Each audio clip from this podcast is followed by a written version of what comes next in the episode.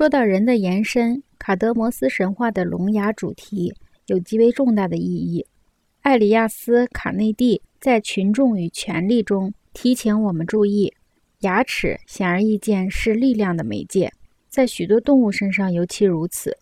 各种语言都有丰富的例证，说明牙齿衔食绝食的力量和精致的功能。作为攻击性和准确性媒介的字母力量，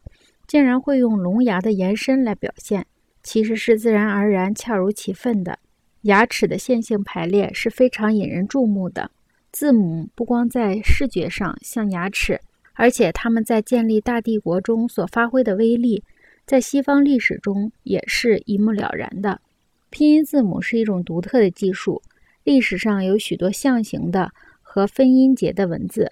但是没有意义的字母和没有意义的语音相对应的拼音字母表却只有一种。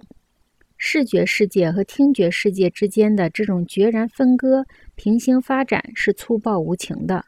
从文化上说是这样：用拼音文字书写的词汇牺牲了意义和知觉，而埃及的象形文字和中国的会意汉字之类的文字却能将意义和知觉固定下来。但是，这些文化内涵比较丰富的文字形态却不能向人提供突然转换的手段。从部落词语充满魔力的非连续性的传统世界，转入低清晰度的整齐划一的视觉媒介的手段，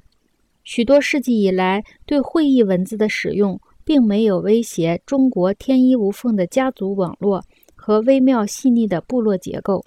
相反，今日在非洲，只需一代人使用拼音文字，正如两千年前的高卢人一样。至少就足以初步使个人从部落网络中分离出来。这一事实与拼音文字书写的内容无关，它是人的听觉经验和视觉经验突然分裂的结果。唯有拼音字母表才将人的经验分裂为这样截然分明的两部分，让使用者用眼睛代替耳朵，使他从洪亮的话语魔力和亲属网络的部落痴迷状态中解脱出来。